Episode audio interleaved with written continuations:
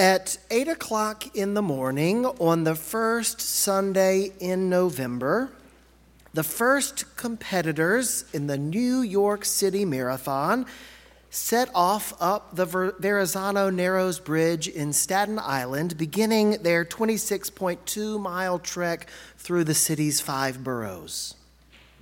By 11:15, just a little over 3 hours later, all of the winners in the various divisions will have crossed the finish line. But 9 hours after that, long after the sweep buses have come through to pick up anyone who wants to quit and needs a ride to the finish line, hours after the streets have been reopened to traffic, the very last finishers, who have been by that time sharing the sidewalks with ordinary pedestrians, will finally cross the line, and every one of them will receive a medal. Everyone who finishes the marathon receives a medal. Hardly anyone can tell you the names of the winners, but everyone who walks around the city that night wearing their medal is greeted with congratulations and words of acclaim by total strangers.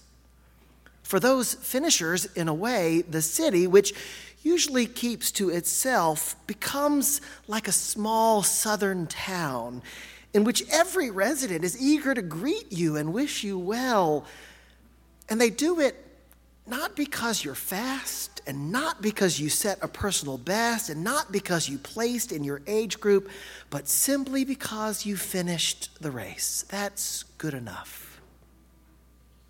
Every time our family drives through the Bobby Hopper Tunnel on I-49, our children hold their breath. To be honest, I usually hold my breath too. I grew up across the bay from Mobile, Alabama, and whenever our family drove through one of the two tunnels that goes under the shipping channel into the city, we always held our breath. When I was little, I struggled to make it to the end until my father taught me that you can hold your breath a lot longer if you breathe out a little bit along the way. It turns out that the alarm signal your brain sends to your lungs has less to do with a lack of oxygen and more to do with the buildup of carbon dioxide in your body that your body is desperate to get rid of. So if you can teach your brain not to panic, you can train your body to go without taking a breath for 5, 8, even 10 minutes. But what happens when you can't tell how long the tunnel will be? What happens if traffic comes to a standstill? What happens if we get to the finish line, ready to collapse, only to discover that we have to keep running? How are we supposed to make it to the end when we don't know where the end is?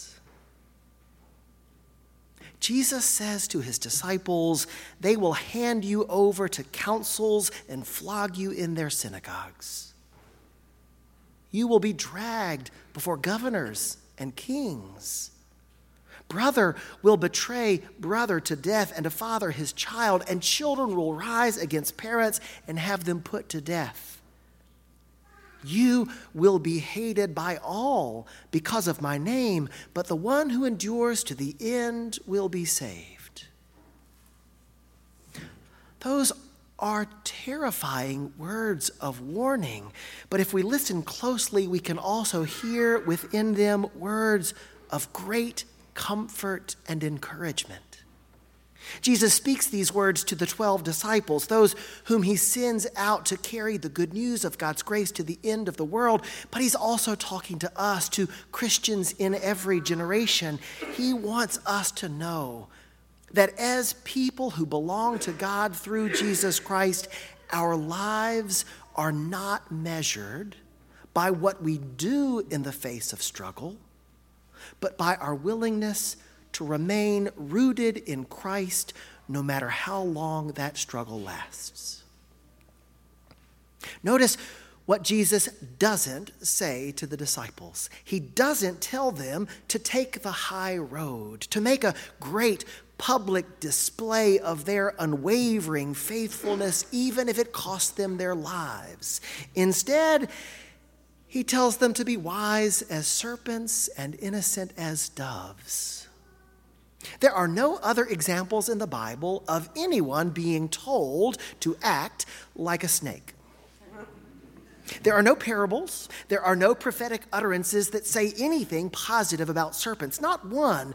Snakes are, from the very beginning, the embodiment of guile and deception. Yet Jesus tells his disciples, tells us, that when a situation calls for it, we are supposed to be as slippery as snakes. Although there aren't any examples found in the Bible, it turns out that Jesus wasn't the first rabbi to use this analogy to instruct the faithful. Ancient manuscripts show us that other religious leaders of that time told their congregations to act like cunning serpents in the face of Gentile persecution, but to always behave with the single-mindedness of doves when they were among their own people. Jesus was passing along this piece of practical advice, but expanding it to encourage his followers to recognize that sometimes artful dodging is necessary even when we're in the midst of our own people. Jesus wasn't telling his disciples to seek out martyrdom. He was teaching them to avoid it, even if it means putting on a spiritual disguise from time to time. Notice also that Jesus doesn't tell his disciples to practice their lines so that they will be ready to give an impressive speech when they are inevitably arrested and hauled before magistrates and rulers. Instead, he tells them to relax and to trust that God will give them the words to say when it really matters. That's good news, because sometimes I don't know what to say in an important encounter.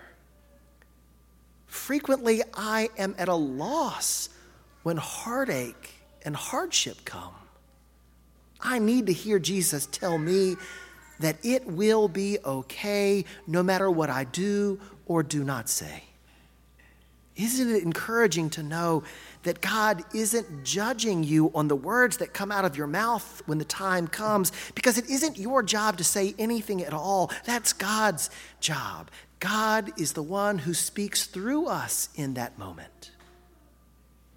So the faithfulness that Jesus invites us into isn't a radical, self-destructive showiness, nor is it a martyrdom debate contest, but a strange sort of simply and persistently belonging and trusting in God.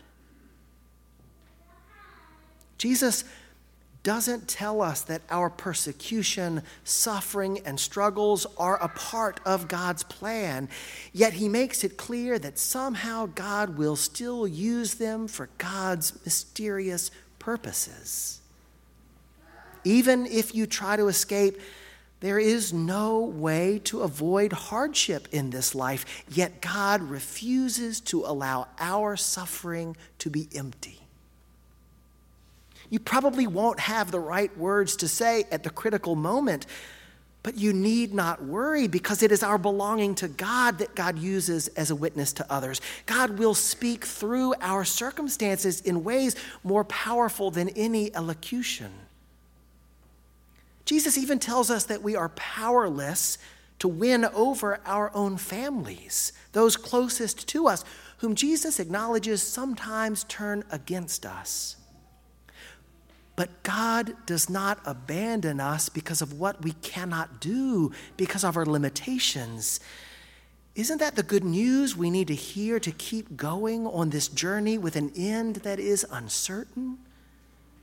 Then we can hear as good news the promise that it is the one who endures to the end who will be saved. We do not belong to God because we say the right words or do the right thing when the moment of truth comes. We are not loved by God because we have lived a good life or because we have brought lots of other people into the faith. We do not share the inheritance of the saints because we have stood up in the face of persecution or because we have weathered the trials of this life without breaking down. We are God's beloved children because we belong to Jesus. He is the one who has reconciled us to God. Because of him, we are received by God, the God who gives each one of us a heavenly crown, whether we finish the race first or dead last. All we have to do, our job, is to finish the race. The one who endures to the end will be saved. That is good news indeed. Thanks be to God. Amen.